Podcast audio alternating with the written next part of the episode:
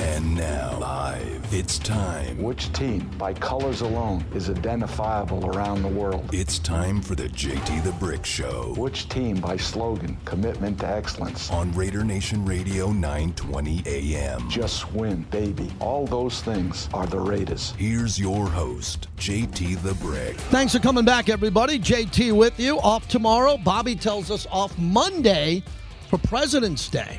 And that's it, huh? All right, we'll take them. We'll have great programming for you here on Raider Nation Radio, nine twenty a.m., and we are rolling. We got a lot to get to this hour. Jordan Schultz is going to join us in a little bit. He's an N B A, N F L, I don't know how to describe him, a newsbreaker. He's bounced around a little bit. He's got, got a name for himself, and he puts out a lot of content, and he's putting out a lot of content on Derek Carr with the Raiders. So I'll interview him on that and a couple other topics. He'll join us coming up here. Also, the franchise, Lee Hacksaw Hamilton. Anybody who knows sports talk in Southern California knows Lee Hamilton. He's one of the deans, former play-by-play voice of the Chargers and the Seattle Seahawks. We'll have him on to talk about post-Super Bowl. We didn't get any calls in the first hour because I had two big interviews, long interviews. Kurt Busch joined us, the NASCAR driver from Vegas, and then a long twenty-minute conversation with Phil Villapiano, which I hope you enjoyed.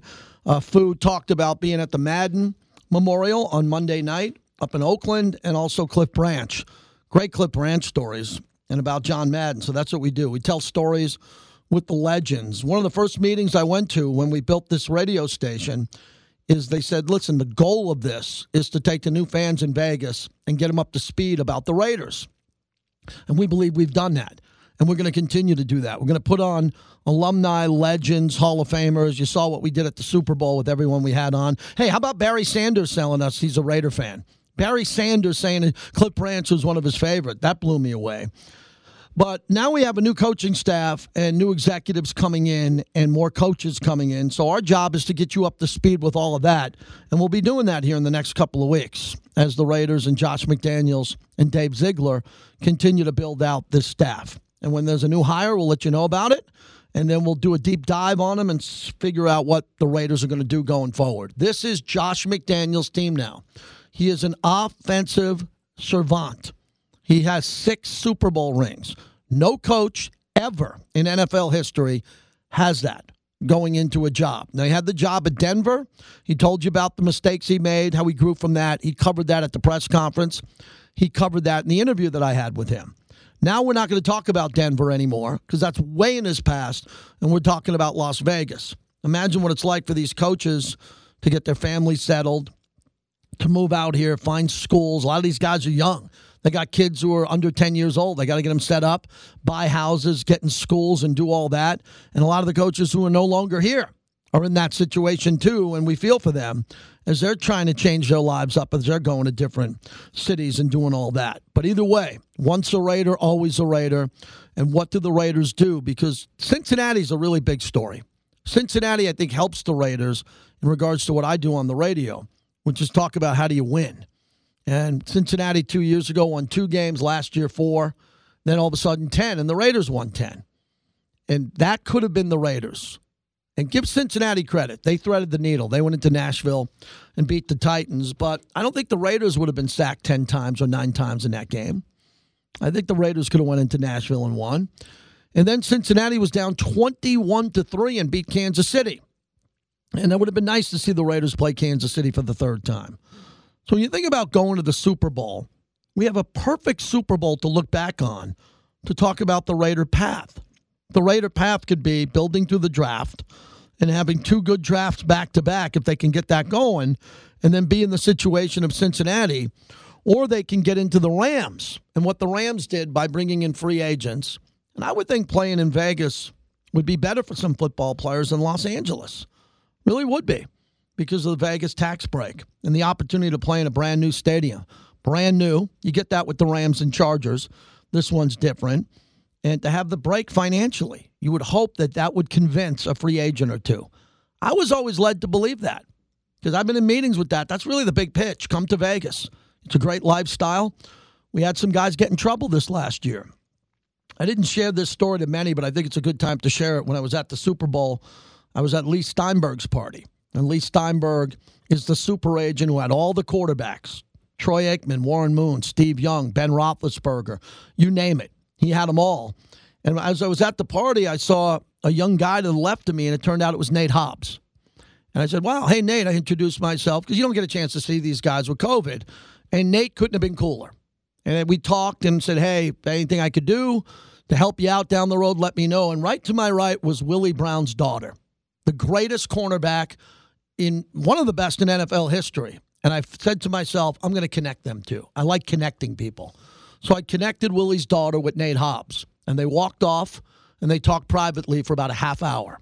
And it was just one of those moments where you're like, okay, this young man has got to connect with this woman who is a legend in the Raider community, the daughter of Willie Brown. And they talked for about a half hour, and I called my wife while they were talking. I said, I, I hope I did something right here, helping this young man who's been through a bunch and made some mistakes. Maybe now he can connect with the Brown family, and that could help in any way possible. So afterwards, I shook Nate's hand and said, gave him my number and said, look, I hope everything goes well, because there's been a lot of mistakes made around here, some high-profile mistakes.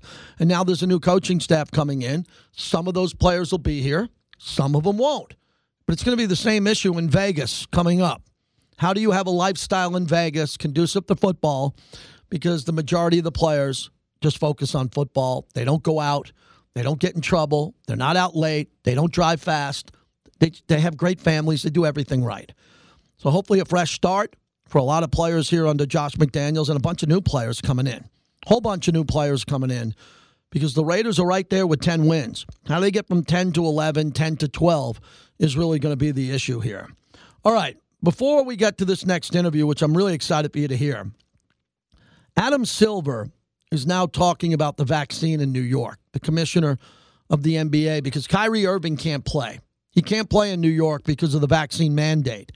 Listen to now the pressure coming from the commissioner to get one of the best players in the league back on the court. This law in New York, the, the oddity of it to me is that it only applies to home players. If ultimately that rule is about protecting people who are in the arena, it just doesn't quite make sense to me that an away player who's unvaccinated can play in Barclays, but the home player can't. So I, I, to me, that's a reason they should take a look at that ordinance. And so while, you know, again, my personal view is people should get vaccinated and boosted, I can imagine a scenario where Brooklyn, or as, as part of New York City, Um, with a new mayor now who wasn't in place, Eric Adams, when that original ordinance was put in place, I could see him deciding to change along the way and say it's no longer necessary to have a mandatory vaccination requirement, as I said, particularly one that only affects home players. So I wanted to uh, play that to set up this next moment on the show. So last night I'm doing my show on Sirius X M. I'm a big Knicks fan. That's how I got my name, J T the Brick. It rhymes with Knicks. Well, Bobby, not, some people don't know that. I know you know that. I'm just saying some people don't know that. So that's the backstory. I'm a diehard Knicks fan, diehard.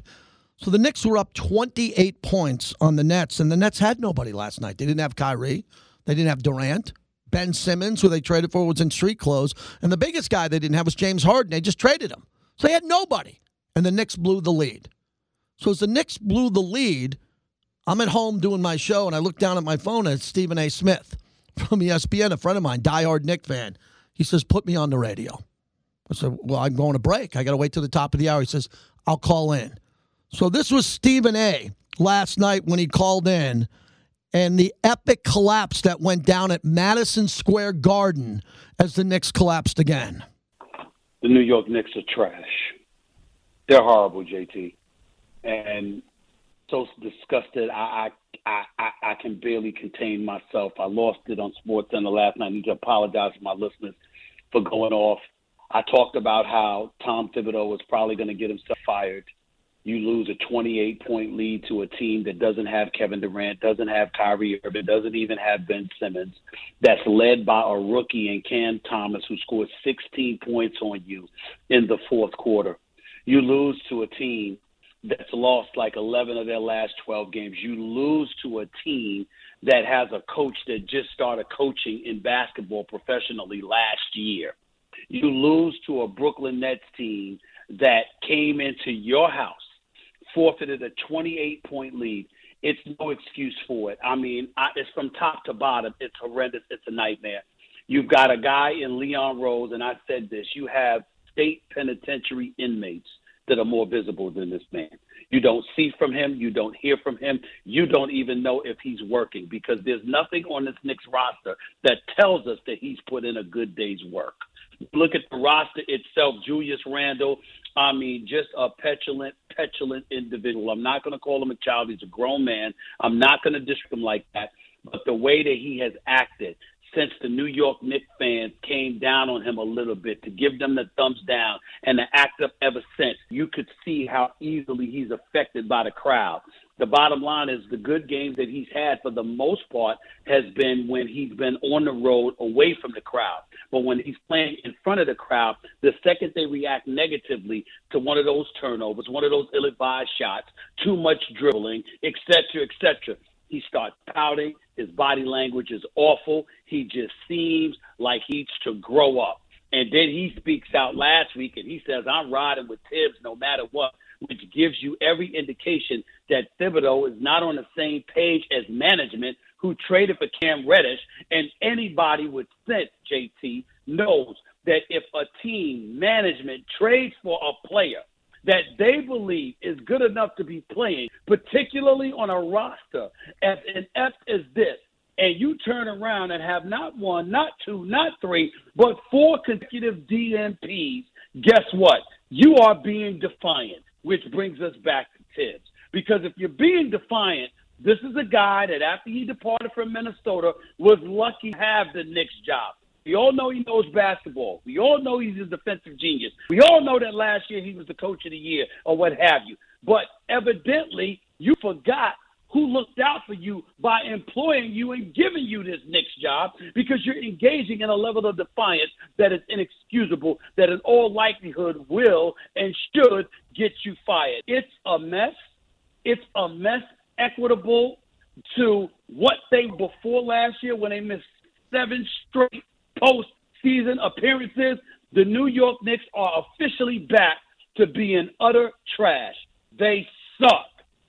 Stephen A. joins us. You know, fundamental basketball, you got a twenty-eight point lead. The Knicks ended up the night sixteen of eighteen from the free throw line. Why I'm losing my mind with Tibbs is he enables these guys to shoot jumpers, to take outside jumpers, to let Randall live beyond the arc and not attack the rim. You're making your free throws. Slow the game down, get in a half-court offense, attack the rim, knock down some free throws. They cut the lead, say, from twenty-eight to nineteen, and then you build the lead up again. This was a collapse because the coach, Thibodeau, as we talked about, lost control of the game. And Stephen A., what does that say? Thibodeau comes in highly regarded as a defensive head coach. He knows basketball. He's been on the staff with Pop and Coach K. He knows what he's supposed to be doing, and he can't manage the game. It's like Tom Brady being down twenty-eight to three in the Super Bowl, and man can't pick up two first downs with Julio Jones. They can't run for two first downs. The game's over. So whenever there's a great collapse, whenever you see a collapse and there's an epic comeback, you got to look at the coach. And I think the coach lost the room at the Garden. Do you sense that the Garden fans have had enough with him? I think the Garden fans have had enough, because it appears he's not on the same page as Leon Rose and management, from Scott Perry to Worldwide William Wesley on down. He's not on the same page as them, and I think that is the kind of thing that normally will cost him his job. If Tom Thibodeau keeps his job, in all likelihood, it's because Leon Rose and William Wesley have a personal relationship with them. Because if you're being objective and you're watching this team, you are seeing a team that he appears to have lost. You are seeing a team whose ear he does not have. You are seeing a coach that appears to be unappreciative and defiant about the guys who got him off the scrap heap and gave him yet another shot, his third, as a head coach in the National Basketball Association. There is no way to slice this. And I don't want to be the one to blame Tom Thibodeau, because I think this roster is not much to work with. But again, if you acquire Cam Reddish, Cam Reddish is six feet eight. He's got some skills. He was averaging eighteen points over stretches for the Atlanta Hawks before he ended up getting traded. He got it traded from Atlanta because with Kevin Huerter, with a DeAndre Hunter and other guys, they didn't want a logjam there, and they knew he wanted out. So as a result, they made the deal with the New York Knicks to send him on his way. But if you're the New York Knicks and you got Kemba Walker on one leg, you got Evan Fournier giving you five bad games for every one good game he gives you. You got Derek Rose out. Clearly this is a guy, particularly when all the guys you've got to rely upon is Trey Burks. This is a guy that should be receiving some playing. He should be in the lineup. To give him four D M Ps is straight, clear defiance towards management. You didn't agree with the move that they wanted to make for your player. There's only one way to look at that, and I just told you what that is. All those things considered, I don't know how he could go on with the New York Knicks as his head coach right now. I'm not saying this is fault, but I'm saying you're a victim of the circumstances you assisted in creating, and I don't know how you get absolved and get out of the wood on this one. It is bad. It is just. I just got off the phone with Spike Lee. I told him for once in his life, damn it, be defiant about the New York Knicks. Don't go to games. Don't go and cheer them on. We got to do something to stop this perpetual level of trash to continue stenching this city. We've got to do something.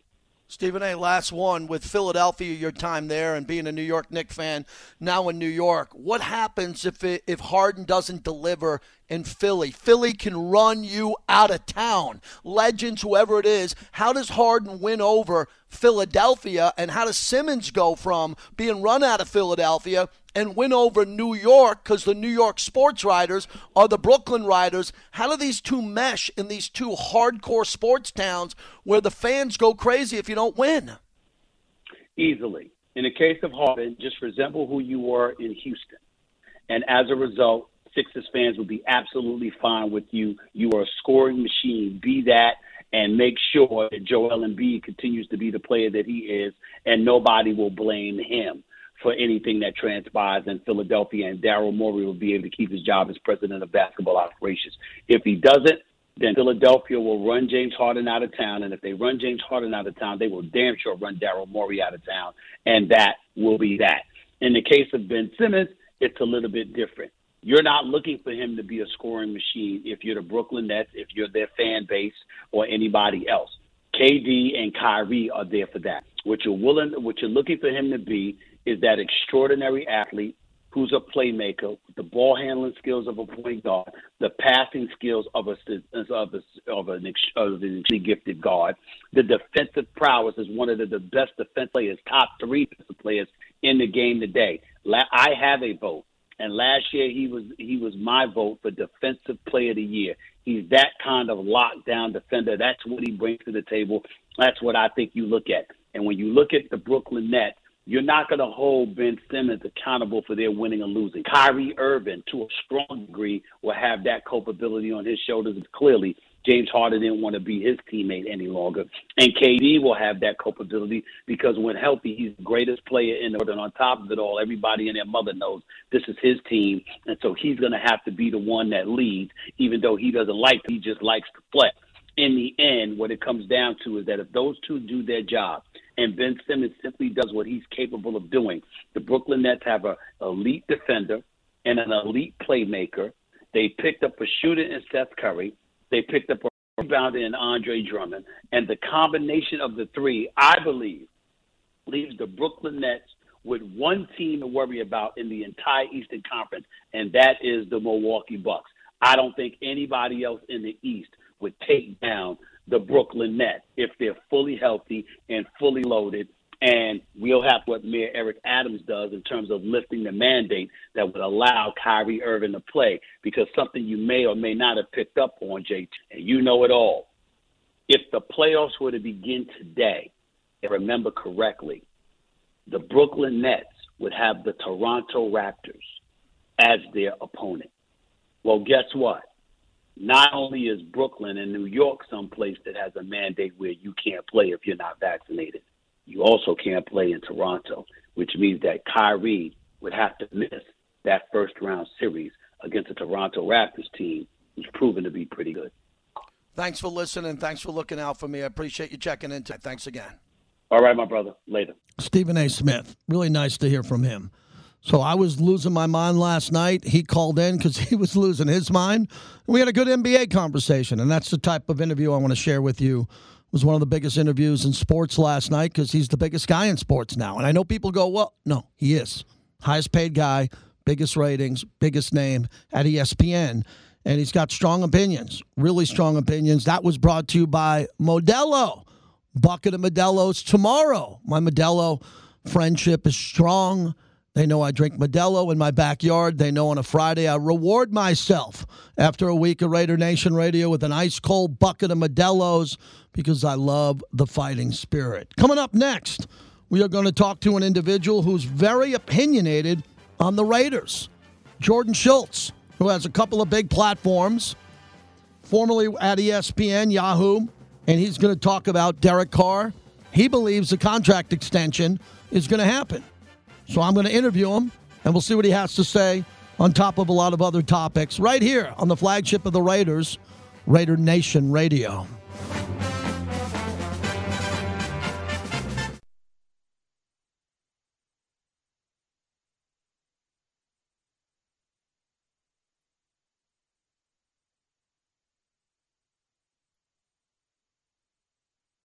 You know, my agent has a great relationship.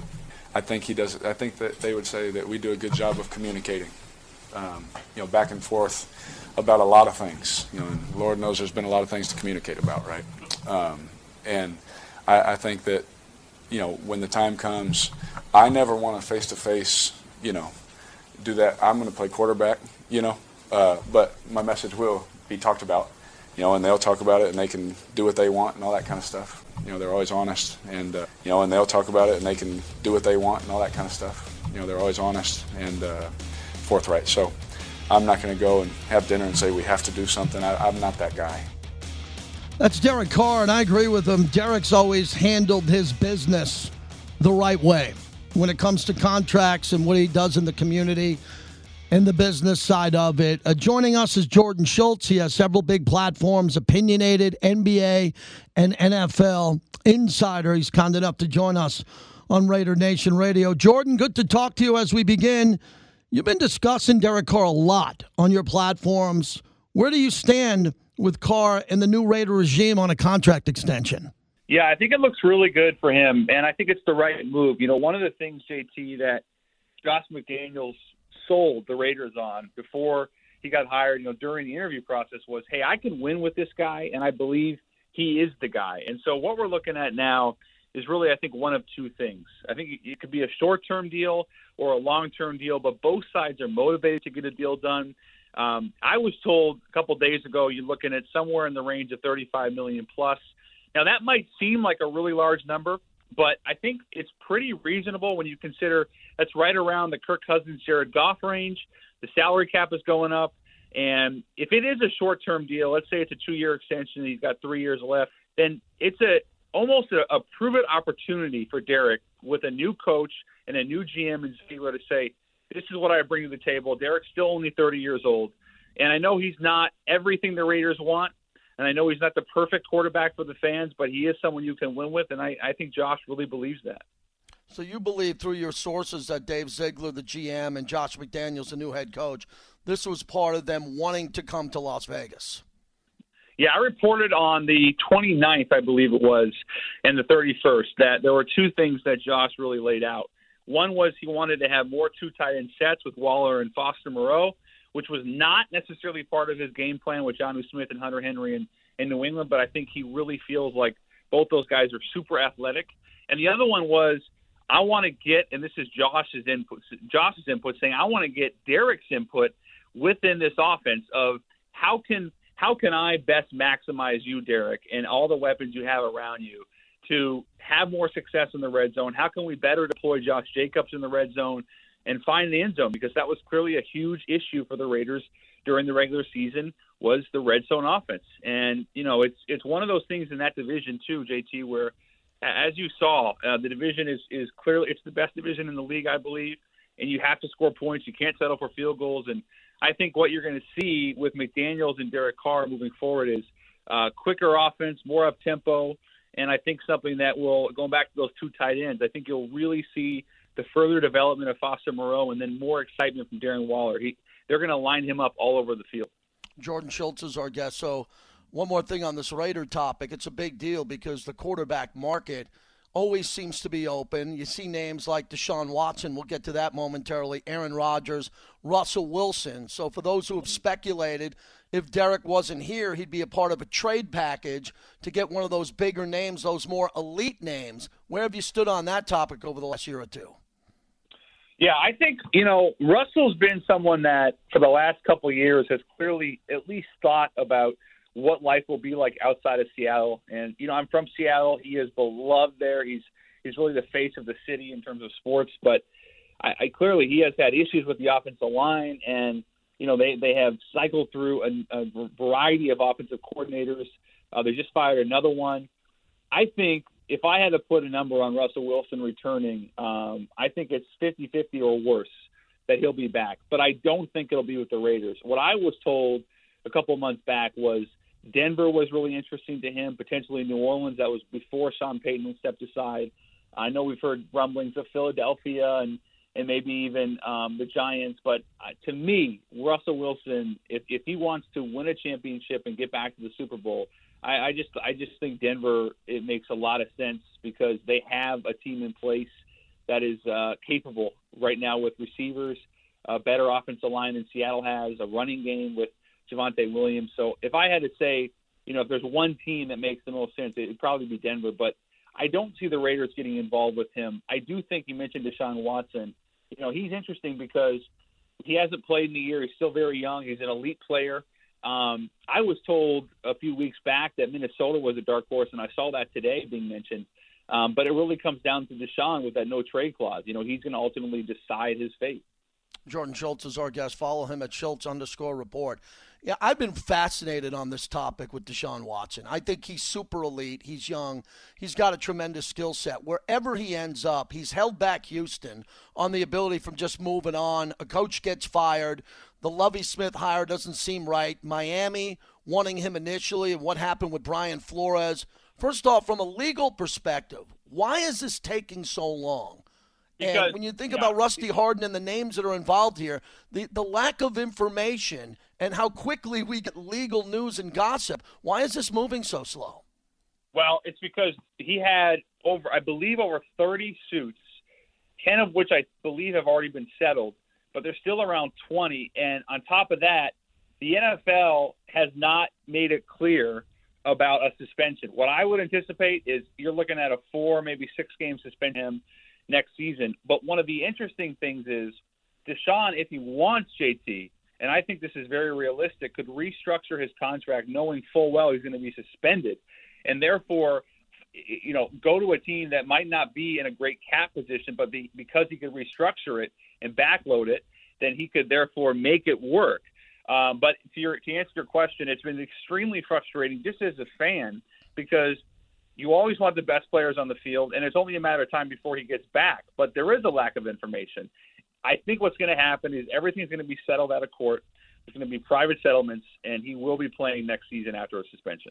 Yeah, and I think that's interesting, Jordan, because if he does settle, he's not admitting guilt. He's settling there, and he's handling his life, but he's not clearing his name. And I wonder with all the controversies, and we'll get right. to more of them, that, that's on the desk of Roger Goodell now. Does Roger Goodell go longer than four to six games because of the way maybe and the backlash eight. He'll get around the league? Yeah, maybe eight. Yeah. I, I don't think you go more than eight. I, I, I could see eight. Yeah.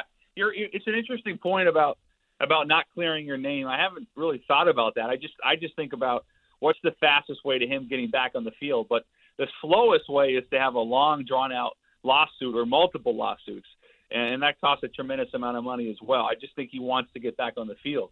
Um, and if, if you're looking at it, strictly from a Raider perspective, what would, you know, hypothetically, let, let's just say he, we want to be a Raider, what would it look like with Deshaun Watson? Well, you're talking about Mick Lombardi, who's really, I think, going to do an excellent job in tandem with Josh McDaniels. They had a top ten red zone offense in New England.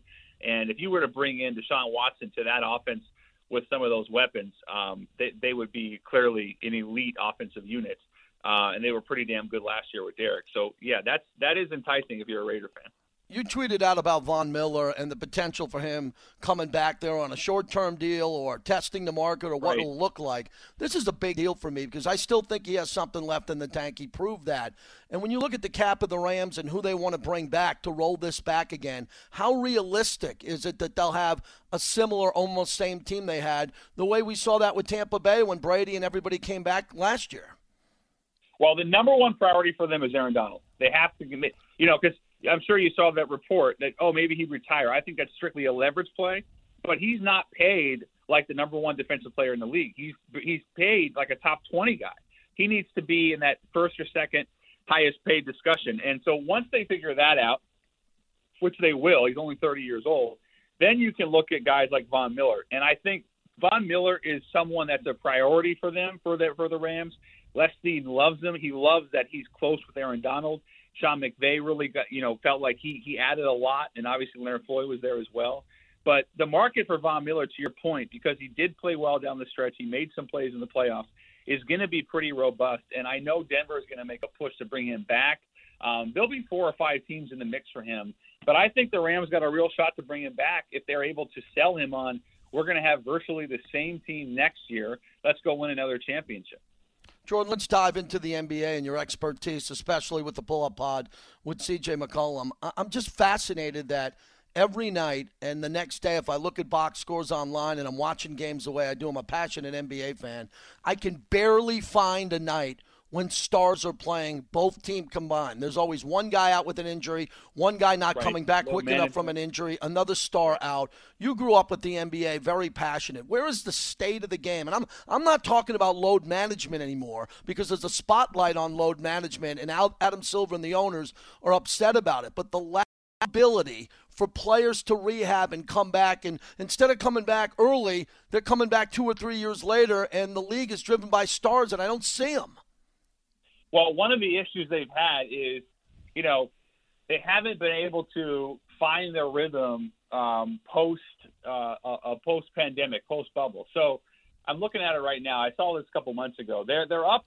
Their ratings are up about ten percent, uh, but the but that that's still a very low rating for them. And in other words, if you're if the ratings are about one point five, one point six million across E S P N, A B C, and, and, and T N T, that's still very low compared to the heyday of the N B A. On one hand, you think of all the young stars they have, and there's so many great young stars: Tatum, Booker, Morant.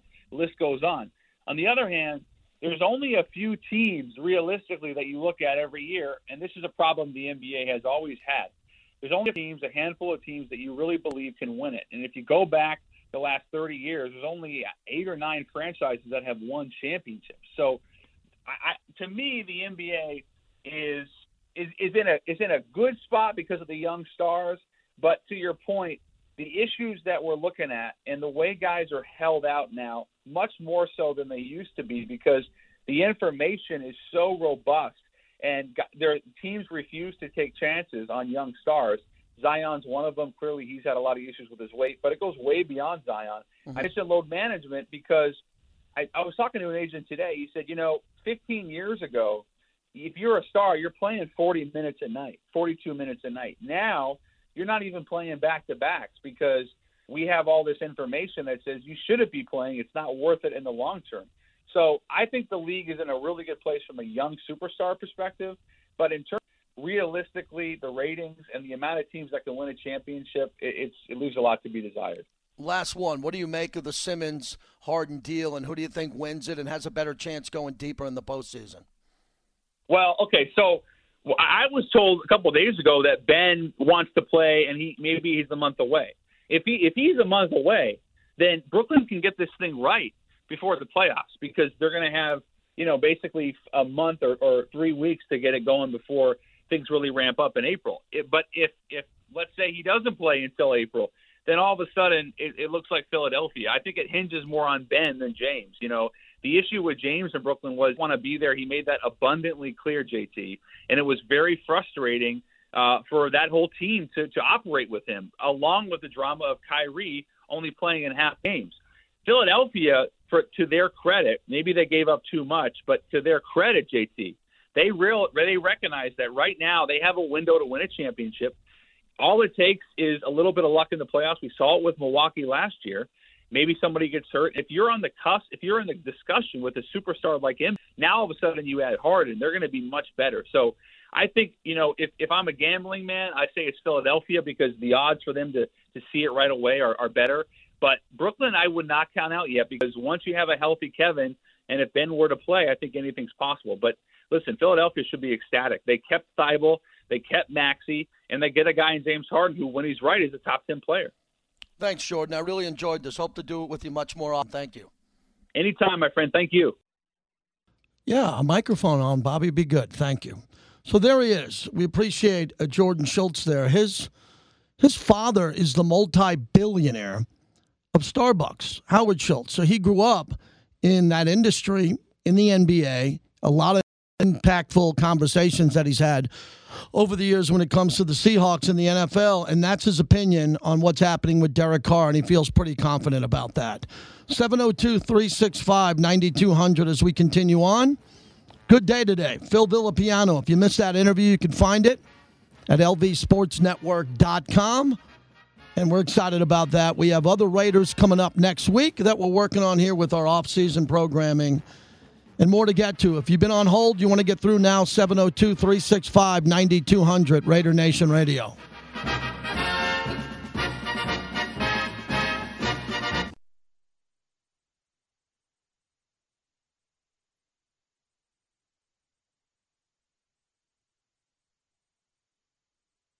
Run it back! Run it back!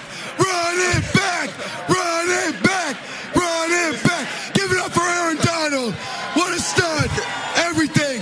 We we we built the super team. We can bring the super team back. Why not run it back? We can be world champions. Yeah!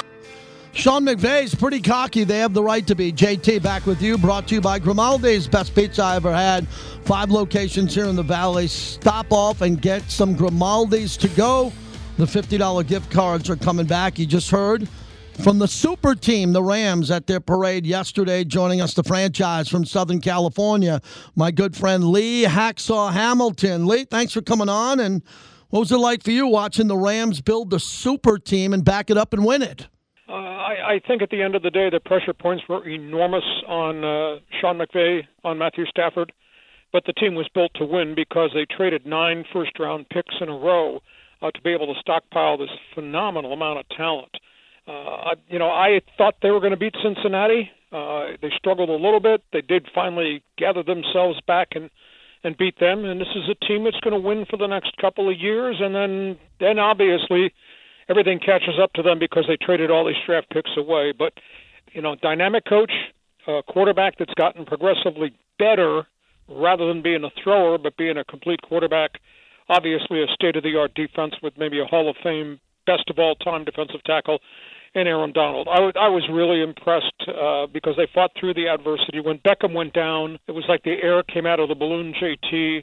Uh, and you know, right after Beckham went down, Matthew Stafford went two for nine throwing the football mm-hmm. and had back-to-back interceptions. Uh, and all of a sudden, it just wasn't the same team. But they gathered themselves in. Uh, they started to find Cooper. And obviously, the defense just took over in the second half. From the Cincinnati perspective, going in the front door, I just did not think the right side of the offensive line could hold up. And through the first half, they doubled on Aaron Donald a fair degree and slowed down the pass rush. But the adjustment made it half, and all of a sudden, Von Miller and those other linebackers started to come free on scrapes and stunts. Go ahead, you you double Aaron Donald, we're going to send a guy up inside behind Aaron Donald, and that's when they got into Burrow's face. I mean, when you sacked him six times third quarter, you changed the whole chemistry of the game. All that being said, though, credit to Burrow. I mean, he, he hung in there, and they were right at the doorstep with an opportunity to get the, the game-tying field goal on the final possession. And, and there's a lot of controversy, obviously, about the non-call on the T. Higgins face mask issue. A lot of people, I don't know if anybody's discussed this at length, but I saw a video slide that Aaron lining up offside mm-hmm. on that final fourth down play. His helmet was across the line of scrimmage, and nobody threw a flag. Uh, I thought it was a hell of a Super Bowl. Uh, but, you know, the Rams were to win. Cincinnati hung in there like they did in all these special road games. I give them an awful lot of credit. Now we'll go to the offseason. You know, in the storylines, anybody retire in Los Angeles? I don't think so. Uh, and I think the other storyline in Cincinnati is Mike Brown, who has a history of holding on to his dollar bills.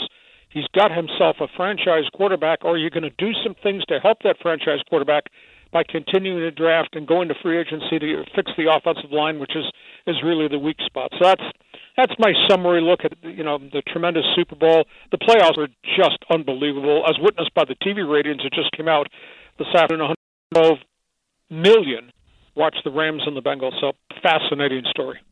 Hacksaw is our guest. Uh, it's a great analysis of the game. Now let me dive back in with a couple of points. First off, uh, we like talking legacy over the years. If Stafford fumbles, tip ball, interception, he had a fifteen-play drive to win the Super Bowl. And I think it's a top, you know, a lot of times, as you know, Lee, blowout's in a Super Bowl. Montana to Taylor, you know, Tom Brady setting up Vinatieri against Kurt Warner and the Rams. Sometimes you don't need a touchdown, you just need a game-winning field goal. I look at this as one of the great Super Bowl drives because of the length of the drive, the duration, and everything that had to happen. What does that do for the Stafford legacy with all the yards, all the touchdowns, with plenty of years left, and a Super Bowl ring? Well, he's got one.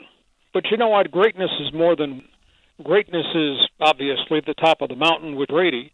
But, you know, greatness might be Roethlisberger. Greatness might be the accomplishments of Eli Manning. Can he repeat it? Uh, but I, I think it, it proves the point that you can have a great quarterback and garbage around him and you don't have a prayer, as witnessed by his long career in Detroit. You saw what he inherited when he went to Los Angeles, what he became.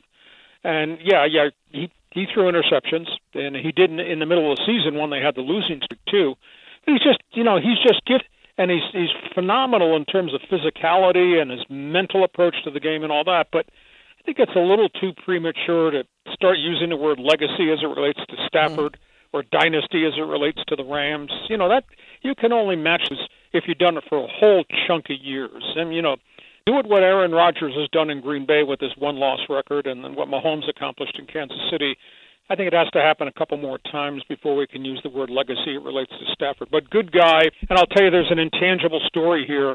When you, when you know the story of Matthew Stafford, Detroit, and bad organization and all that, and then what his wife went through to fight through cancer with all those young kids, I mean, it's a hell of a story. It's a hell of a story for Joe Burrow and the one point five million dollars he raised based on his Heisman Trophy speech uh, and, and the money that's been produced since then uh, for the poverty-stricken families that live in southeast Ohio, uh, in, in, you know, deep in, in the uh, hills of Appalachia.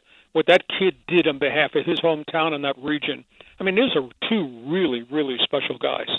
Hacksaw is our guest. Uh, Lee, the other teams around football who are looking now saying, I don't need my draft picks, especially if they're in the twenties, late uh, twenties. I'm not going to do that. I'm going to try to follow what Les Snead did. It's almost impossible to do. And, and if Cincinnati won that game, they should have been able to get in the field goal range and potentially win. What are we saying about the Rams? My point is, do you see other organizations and owners saying, follow what the Rams are doing, blow up the draft and go get me some stars? Or is that just one team every twenty years can pull off something like that? Well, I guess you got the George Allen Redskins of yesteryear. Uh, maybe maybe that they pulled that page from there. I don't think you can do it very often. Uh, you got to have deep-pocketed owners, though, and, and Stan Kroenke and Walmart money, that's worth twenty-one billion dollars. So when this group gets old and they don't have any draft picks, they'll have to obviously replenish that roster by doing it in free agency, but he's got that kind of money. I don't know if Mike Brown has that kind of money nor willing to spend that kind of money. How many owners are willing to do what Kroenke did? I think it's a once-in-a-lifetime gamble that did pay off, and they own the Los Angeles market because they got that shiny new stadium. So money will never be an issue there because that thing's not only hosting Super Bowls, it's it's going to host the college football playoffs, it's going to be part of the whole Olympic scene. I mean, the, the guy's a doer as it relates to being just an unbelievable business entity. Uh, so, you know, I think the Rams are set for a long time because they've got the resource to do it. Not everybody else can. Hacksaw is our guest. Uh, take me behind the scenes of what happened. Tyler Skaggs, the new drug scandal that we look back on, not ongoing here. Matt Harvey, I know you're doing a lot of investigative reporting and writing on this topic. A lot of baseball fans have checked out right now because of the lockout and no promotion of the sport. What are you sensing and what are you learning behind the scenes here, Lee? I think it's hard. Uh, and, and I'll tell you what, we, you know, I was a young sports talk show host when the cocaine uh, crisis uh, stained baseball in the nineteen seventies. And we went from that to the amphetamines of the eighties, and obviously we spilled into the steroid era that we're just starting to recover from. But now now we got opioids, and, and I this fear, and I talked to two different owners. I exchanged emails with two different owners uh, in the last twenty-four hours. My biggest fear is you know, opioids are everywhere, and the dangers of fentanyl are everywhere, whether it's in an alley, on a street corner, and obviously now in a baseball clubhouse. I fear that this stuff is going on in some clubhouses. Now, I don't know if it's as rampant as the cocaine issues, but I, I got to fear if it's in Anaheim the way it was, it's got to be other places in baseball. So now I think M L B and the union have to step up, aside from the C B A they're trying to get done. You've got to step up and try to find a way to continue to test and continue to deal sternly, because this was a club official that was trafficking in his own clubhouse and in, in hidden hidden closets and guys doing drugs in, in the bathroom, and uh, just awful. Uh, and I feel terrible for Artie Moreno. He's a great owner.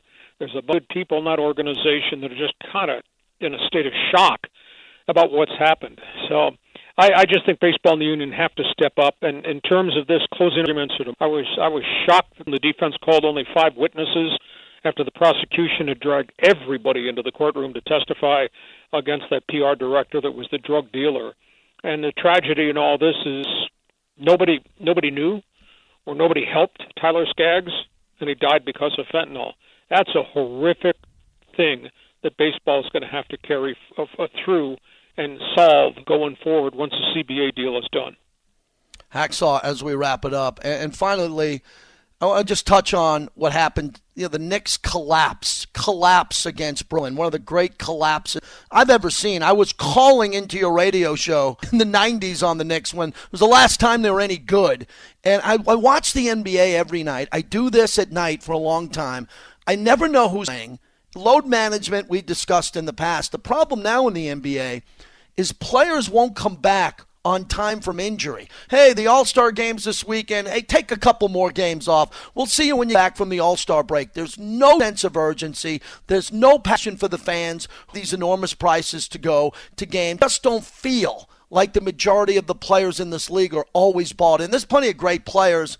You know, Luka Doncic is one. You go around the league, there's some great players. But overall, I feel like the N B A's losing me on certain nights. I just don't see anyone caring about the regular season anymore, or even pretending.